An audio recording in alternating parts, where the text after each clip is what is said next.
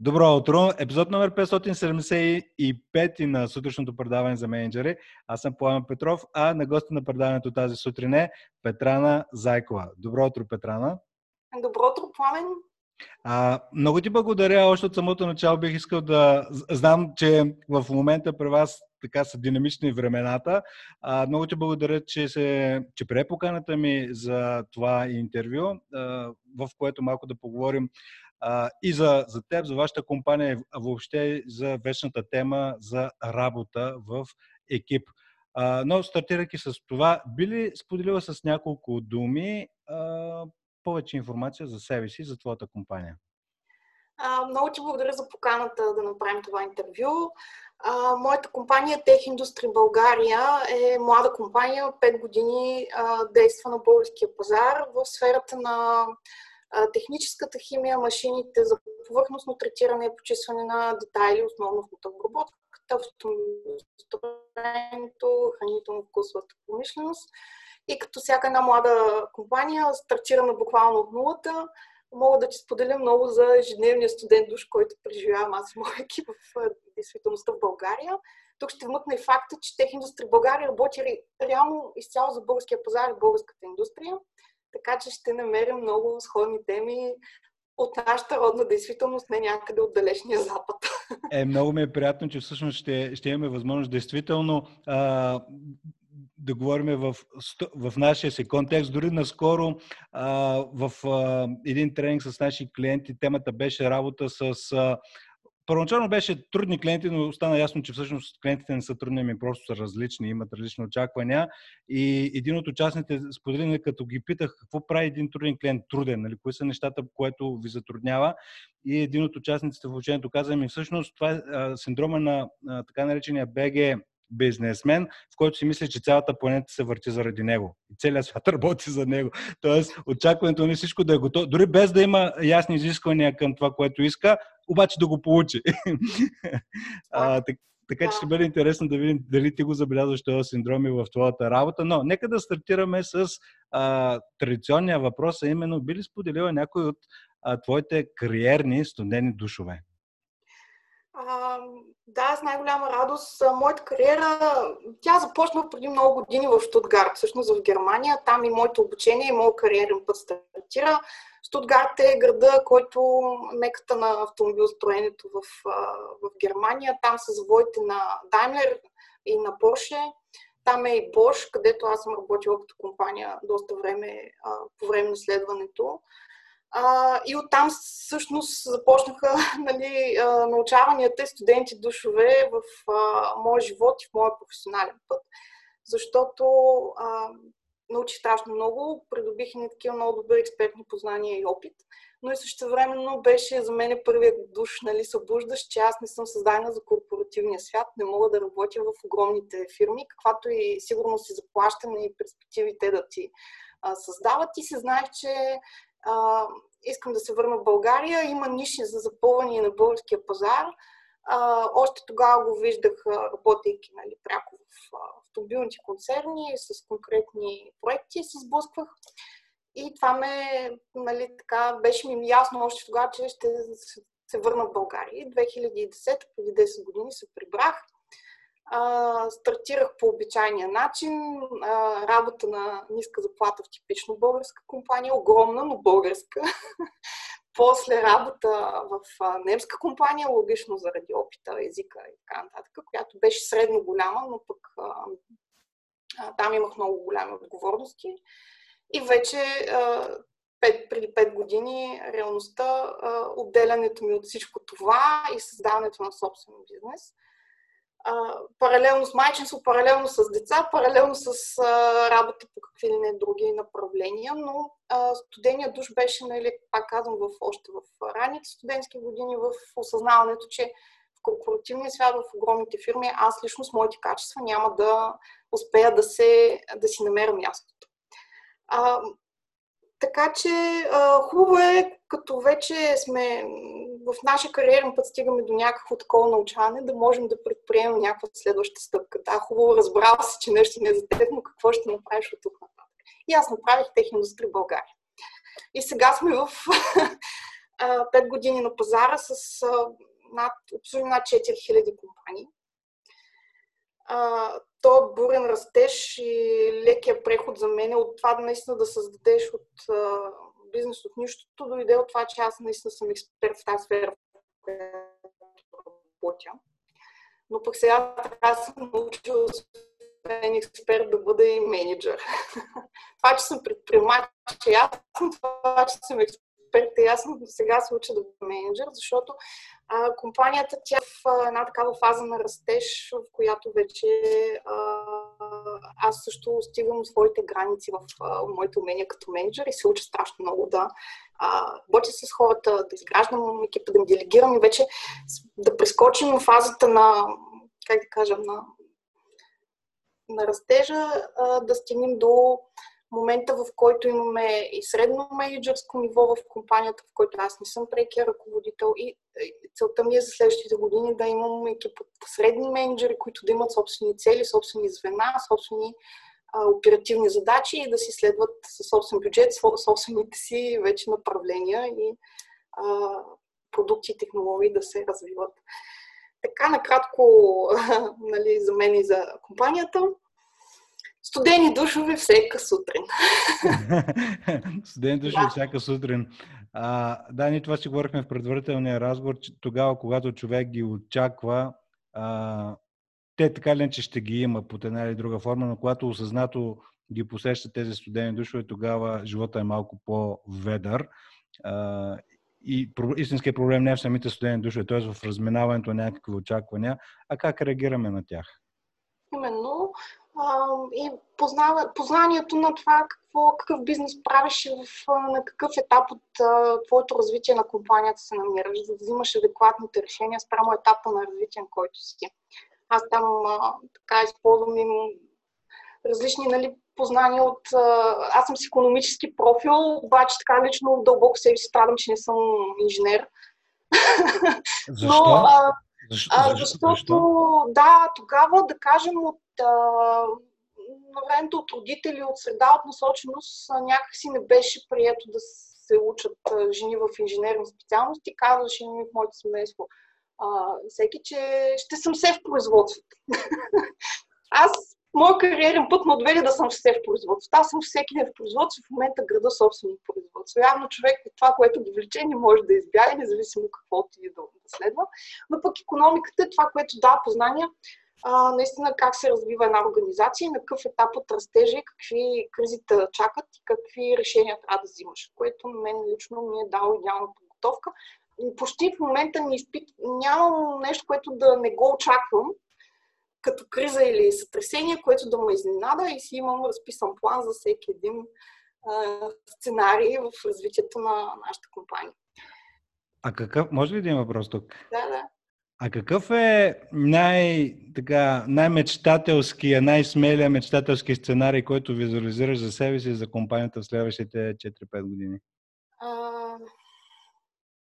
не искам да съм прекалено голяма организация, защото виждам а, вече там а, наистина проблемите и това как се отразява на психиката на хората. Искам а, средно голяма компания с производство и интересни услуги, в България, която да си развива собствени специалисти и кадри в нишови сектори, като автомобилостроение или някакви металообработки, свързани с нанасене на покрития и така. В тази сфера това е, което аз а, така си визуализирам и на тази, в тази посока работим фактически. А какво означава средно голяма компания? Средно голяма компания означава не повече от 30 човека. Да. За мен поне. И за нещата, които ние искаме да правим. Добре автоматизирана, добре дигитализирана, с а, хора, които а, идват на работа с а, заредени с някакво вдъхновение, без стрес и без излишни емоции. А, а, това ми е наистина. Много интересни думи. Стрес и емоции. Да. Стрес и емоции. Всъщност тук ние наскоро ходихме да си правим профилактичните прегледи с моя екип и там ни раздадаха едни протоколи преди да влезем нали, във всеки кабинет и там пише стрес. И аз се чудя сега, кой го прави този стрес, кой го раздава, а, защото моята философия е, че човек се стресира в момента, в който се опитва да контролира неща, които не подлежат на неговия контрол. Тоест, стресирам се дали някой ще ми, ще ми вдигне телефона или няма да ми вдигне телефона. Дали, дали ще го намеря или няма да го намеря. Но всъщност, ако се... И, и това е моята кратка тайна, вече която не е тайна, защото я споделям в няколко епизода и така, поне, за мен работи, нали, начин по който аз се справям с стреса, т.е. да не съществува, е да се фокусирам върху нещата, които мога да контролирам. И това са моите усилия, мисли, емоции до голяма степен. Тоест, ако никой не може да ме стресира, ако сам аз не се стресирам. Стреса говори ние самите от себе си, най-често в ситуации, в които сме достигнали някаква граница на собственото си развитие. Между другото, забелязвам това при хора, които защото нека сега не е тайна, в България масово като кадри не сме подготвени нито за професионалната си дейност, нито в образованието някой ни подготвя чисто техни, технически с хубави познания нали, за работата, която в бъдеще ни предстои. И много често забелязваме при нас и в екипа, и при мен самата, граница на собствените си познания и възможности. И в момента, в който достигнем, не знаем от там нататък как да продължим, защото просто нямаме нужните професионални качества, ние се стресираме. А именно там е момента човек просто да се успокои, а, да си свършим въпреки това някакси работата и да осъзнае, че да, това място е нещо място, къде трябва да наваксам, или пък тази работа не е за мен и да, нали, да преминя на някаква друга а, сфера на дейност. Това е стреса всъщност и моята философия за него, че идва в моменти, в които ние сме на границата на собствената си собствения си капацитет. А знаеш ли, че една от книгите тази година, 2020, която ми е направила най-силно впечатление и вече два пъти съм така я прелиствам и ми е на нощното шкафче, а, тя е от Антони Демел, нарича се Осъзнаване и на корицата се пише нещо, което ти сега засегна и просто бих искал да го споделя. И сега ще префразирам, няма да цитирам точно какво пише на а, корицата, но беше нещо от рода на това, че мъдростта е право пропорционална на мъдростта на човек е право пропорционална на осъзнатостта му за собственото невежество. Това под една или друга форма означава точно това, което сподели. Да, да. да съм осъзнат, че тук идвам, удрям някакъв таван. Дали е стъклен, дали е метален, но удрям някакъв таван. И всъщност това е вече знак нали, за някаква осъзнатост. Истинската драма се появява тогава, когато имам нереалистична представа за себе си, за хората, за очакванията на другите към мен и моите. Тоест има някаква, някакъв нереализъм, някаква иллюзия в общуването. Забелязвам, че а, имахме от, отворени позиции за работа в компанията. Едната е търговска, другата е чисто офисно-административна. Имахме така а, благодарна съм, че толкова много хора кандидатстват, защото явно сега и в кризата пазара на труда и на кадри малко се е разместил. А, преди години сме имали толкова много кандидати за такъв тип а, работни позиции и провеждах доста интервюта с, с хора. А, основно за административната ни позиция в офис. А, там забелязах, че идват страхотни кандидатки. Предимно дами, а, нали, ние не подбираме на възоснова това, но позицията е такава, че предразполага предимно такъв, такива кадри да кандидатстват и всички бяха адски напрегнати. Идващи от а, големи банки, от доста големи компании, с а, хубави образования, с сериозен опит, с години стаж, а, хора в бърнаут, хора, които са а, пренапрегнати от а, работа в неяснота, в недобре отрегулирани взаимоотношения и с работодателя си, в екипи, в които не е ясно кой за кого отговаря, с менеджери, с които явно не намират общ език. И ми направи впечатление, че и хората самите нямат реална представа за себе си като специалисти. Идват една част, които идват с огромно самочувствие, но се вижда, че всъщност те нищо не са научили през последните години, защото това с три въпроса можеш по време на едно интервю да установиш дали този човек реално професионално нещо е до, до, се доизградил в предишната му длъжност или пък е присъствал там и е се е правил на менеджер в известно време, или идват хора, които са адски добри и подготвени, но поради факта, че някой ги е подценявал, недоразвивал, не им е заплащал достатъчно достойно работа, те пък нямат представа какъв потенциал крият себе си. И точно това е в тази връзка. Не са осъзнати хората, нямат реалистична представа. Или са изключително свити и не смеят да се а, нали, да се амбицират за нещо по- по-добро, или са пък с това раздуто его, което, както ти пишеш в другата ти хубава книга, трябва да се паркира на правилното място. Точно така. А, и тук е наистина а, за в много български компании на менеджерите на средно ниво наистина проблема. Какво причиняваш ти на хората в този екип и как те след като напуснат и за кандидатстват в друга компания, а, разнасят фалата на твой работодател. Mm-hmm. А, нали, особено за българската реалност, особено за компании, които а, харчат изключително много да се брандират именно като добри работодатели в България. Да, аз Средния съм... менеджмент и кадрите, които напускат, те а, идват на интервюто и без никой нищо да ги пита, изплюват цялата истина за реалността в тези големи корпорации. Mm-hmm. А, има едно клише, което много харесвам в а, света на търговията, и по-скоро в света на маркетинга, че най-добрият маркетинг е добре свършената работа.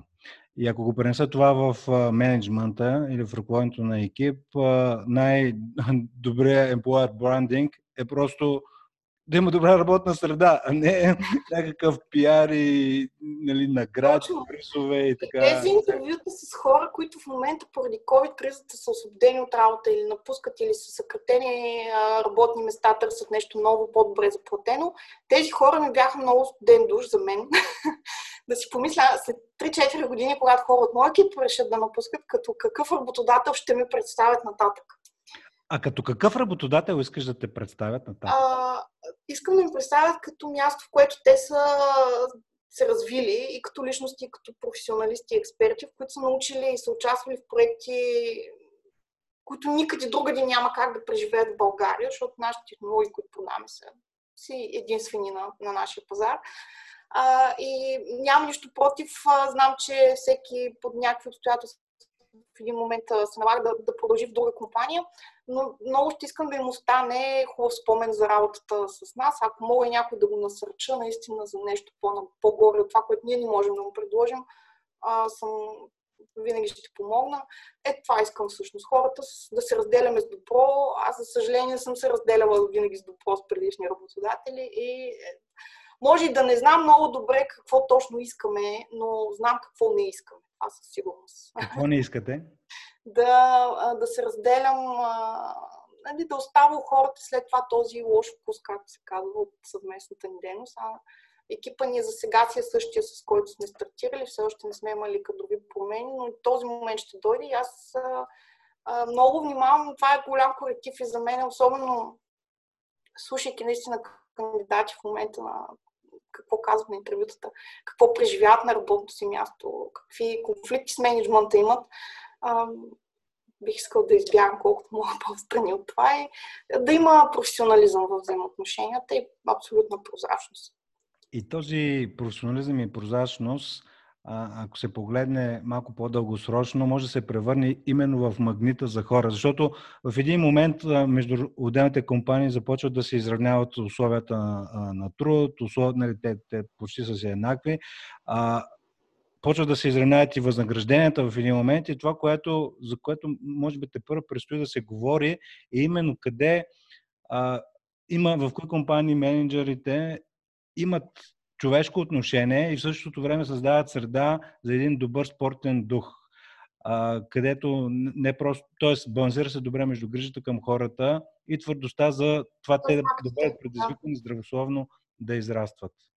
И това, между другото, е че, директно едно, може би, такова конкретно предимство, което е много трудно да бъде а, копирано. Тоест ти можеш да дублираш заплатата, която, ако искаш определен човек, обаче не можеш да, да, да дублираш човека, който е ръководител, който е именно, т.е. който действа като магнит за хората. Ами, очудващо е за мен колко малко хора сменят работа заради единствено и само заплащането.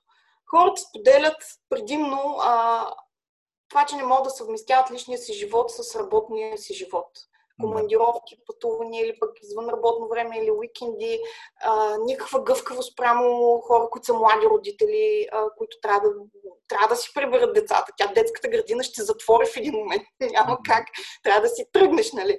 А, това търсят хората. Гъвкаво съвместяване на личния живот, на спорта, на собствените си интереси, на семейния си живот с работния си живот. А, много менеджери на екипи в различни компании не тръгват нагоре към ръководството да комуникират тези а, притеснения. В доста компании биха могли да се изработят и гъвкави условия за работа на, на хора, които са Особено сега с а, а, пандемията, затварянето на училищата, детските градини, страшно много хора бяха поставени пред несправедливия избор да трябва да напуснат работа, за да си гледат децата. И това да. споделиха и кандидати от последния ни подбор, че просто са били принудени да напуснат работа, защото няма кой да остане вкъщи. А, и тук компаниите се показва кои са наистина гъвкави и добри, които могат да осигурят дистанционната работа или а, гъвкавото работно време. А, не, не е заплащането, по-скоро е наистина някъде баланса.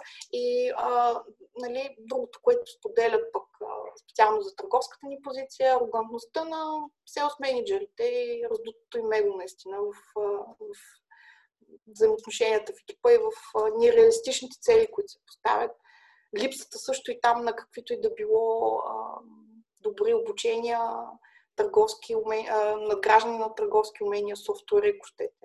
Аз съм шокирана, че идват хора от огромни търговски фирми за индустрията в България, които казват, че всичко е в Excel, все още при, при това, а, нали, при този огромен избор на софтуер на пазара. Как, а, това, от това бяга хората, от трудна работа, тромава работа, неефективни процеси и абсолютна несъвместяемост на личния живот с професията.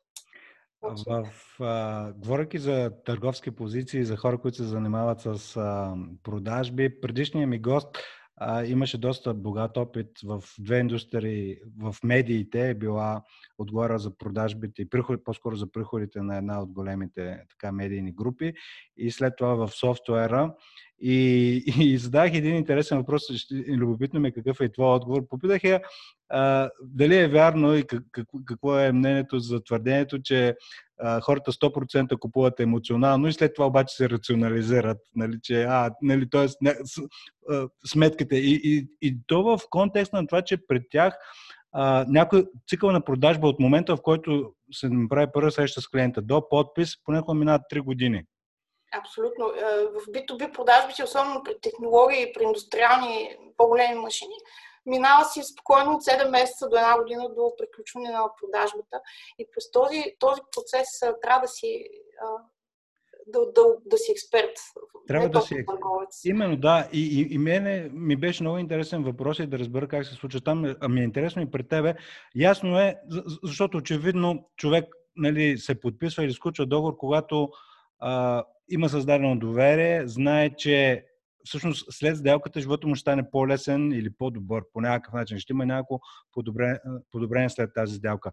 И когато има а, сделка, т.е. има доставчик и а, клиент, доверието е много лесно може да се увеличава, защото тогава, когато услугите или продуктите посрещат или надвишават очакването на клиента, нещата са окей. Okay. Но интересно, когато има такъв дълъг цикъл на продажбата и доверието не може да бъде създадено през това, че а, реално върши работа продукта или услугата, в този случай продукта. Интересно от твоята практика, как се създава доверие в този предварителен цикъл, когато все още няма реализирана продажба?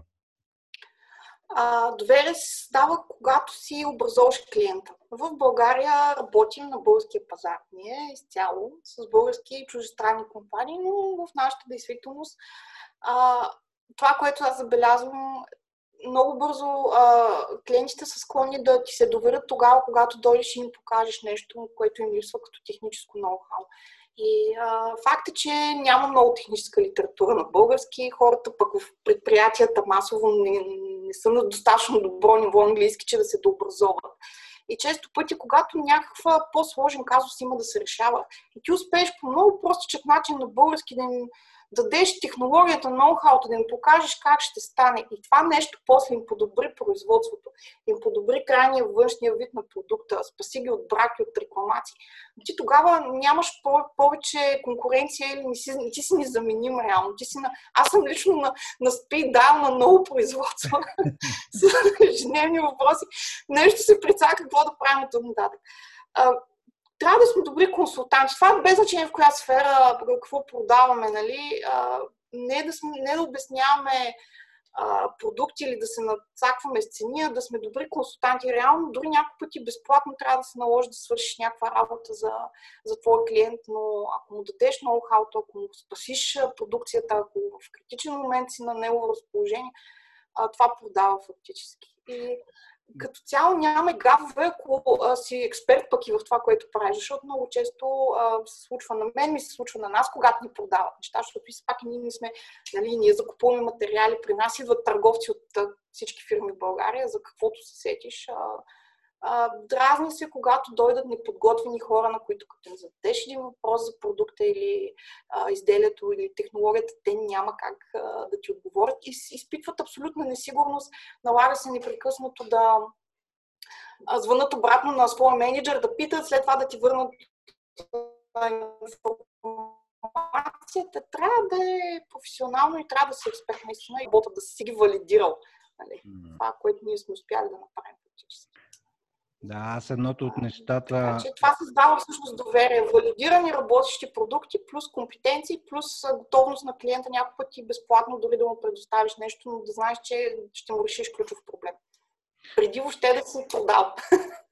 Да. След това той купува. То тук всъщност е голямата психологическа разлика, когато те купуват и когато ти трябва да ходиш да продаваш.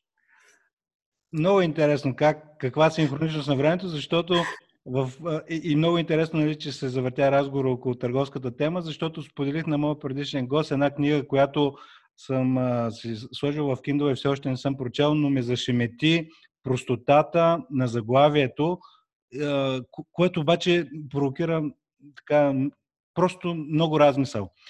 И какво, какво е заглавието? Това е, всъщност попаднах през някакъв подкаст на тази книга и заглавието на, на книгата, това е книга за търговци, е Продавай както купуваш. Много добро. Те ще го потърся това заглавие.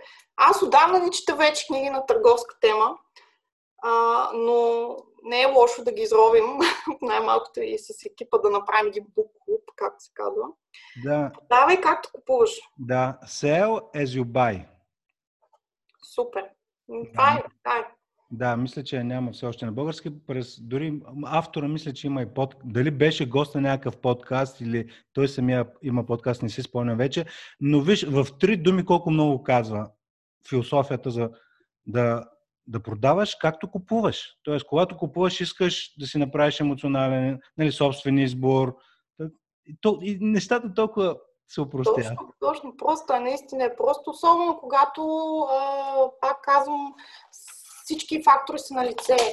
Добрата оферта, компетентността, правилния, валидирания продукт и вече уменията на търговеца наистина пък в финалната фаза, ако има конкуренция, да, да се прибори, да си вземе поръчката. Забелязала съм, като сме на тема търговци, че много търговци забравят да отидат да си вземат поръчката. Те искат клиента да купи, но и също времено забравят да попитат, а ще купите ли? Ще отидете, ще подпишем ли договор? Кога ще купите? И така. А според тебе защо се случва това? Ам, различно е, при много е просто а, корпоративната среда, пак фирмената култура.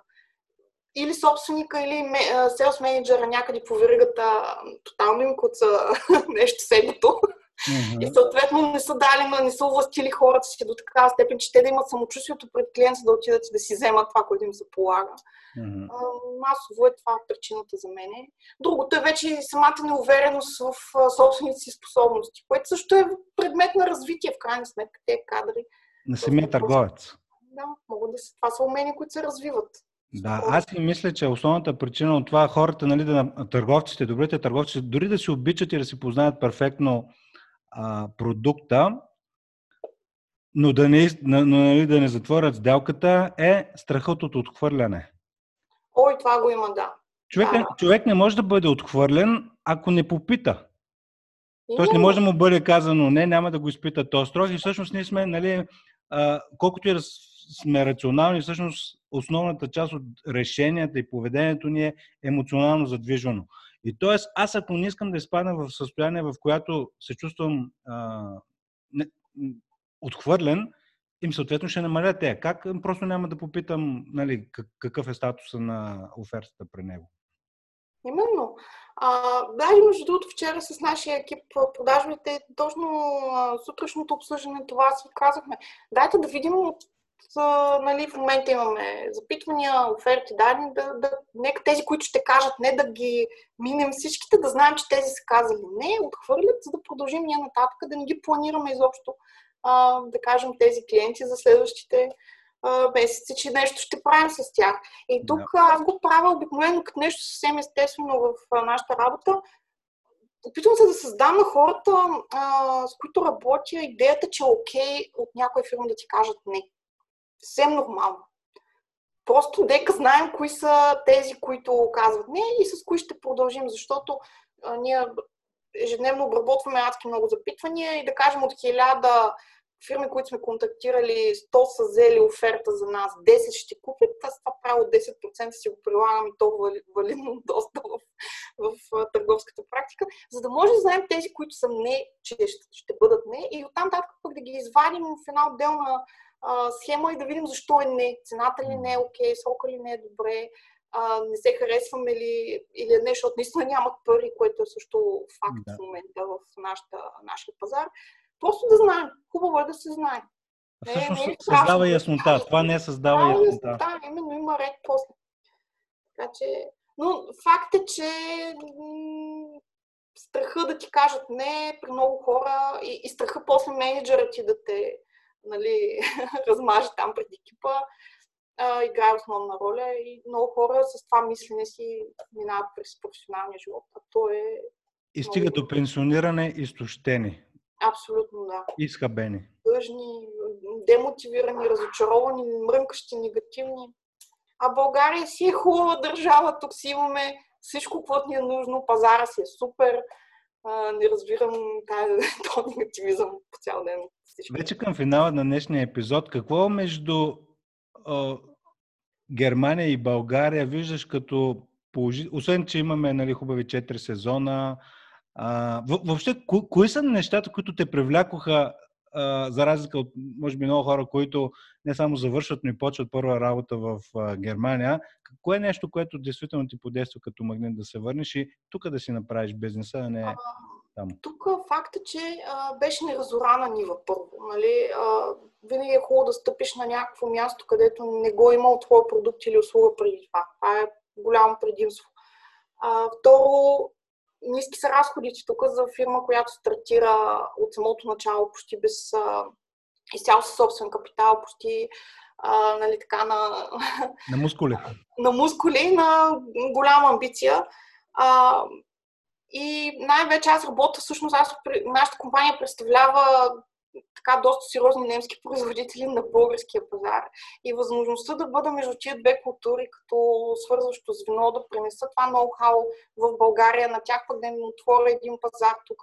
Много ме така поблазни в началото и знаех, че ще успея по този начин. Нямаше как да успея аз като менеджер в германска компания, нито пък а, щях да имам дори в момента и тази финансова реализация. Така че това са неща, които човек трябва много ясно да си прецени. Обаче пък се отказах от а, наистина едно подредено, структурирано, ясно ежедневие, което там си съществува от правилата, от реда, от а, подредеността в живота и в бизнеса. Тук го няма това. Това е хаоса, нали, който и джунгла ежедневна, в която се блъскаме.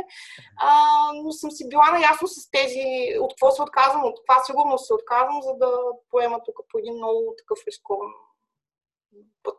Сега вече Uh, харесвам ми нали, да се връщам в Германия и се връщам там в друга позиция вече, в позиция нали, на човек, който управлява компания. Едно е да те а, нали, шегувам се много пъти, звучи доста брутално, но си абсолютно истина, докато работех там, ми правиха забележка какъв акцент имам. Сега като ходя там при нашите партньори, ми правят комплименти колко добре говоря немски.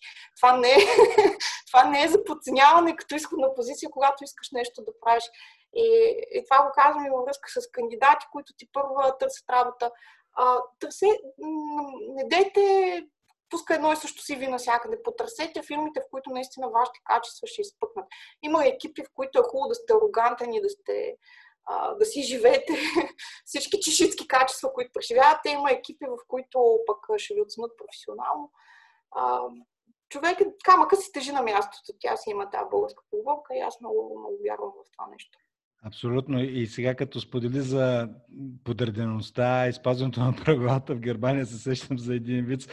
По-скоро въпрос, нали, какво означава финансово отговорен а, човек в Гърция?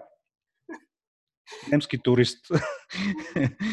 Това са единствените финансово отговорни хора в Гърция. Немските туристи.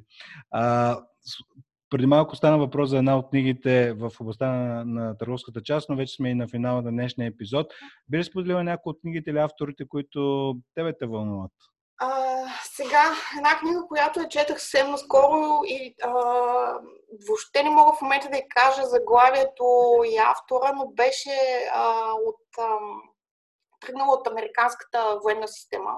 И това беше една реч, която се превърна в последствие в книга, която... А, спомня, управи си леглото. Управи си леглото. А, благодаря. Във връзка да. с реда, който засегнахме с тебе в Германия, трябва да има ред, не може без ред. И трябва да започне от теб самия. Ти, каквото правиш, си огледал на твои екипи на всички останали хора. Стани, управи си леглото, тогава се опитвай да променяш шефа ти, да променяш клиента си, да променяш децата си, да променяш целия свят. Виж си твоята къщичка, подреди си там нещата първо. Е, какъв хубав финал. Да, наистина. Там, въпреки, ако се абстрахираме в тази книга от типично американската пропаганда, която е така доста сериозно налята вътре, аз четах на английски, а, мисля, че има и български превод. Mm-hmm. Препоръчваме наистина на всеки човек, дори да не е менеджер, който иска, възпитава тинейджери, например. Това пак е един вид екип на работа и се искат такива. Дори още по-така добри умения. Много препоръчвам, да. И ставайте сутрин, оправите си леглото, взимайте си студения душ и газ. А между другото, ето, виждаш ли, и две книги има по тази тема, нали? Оправи си леглото и след това и душ. И си паркира егото. Айде, е.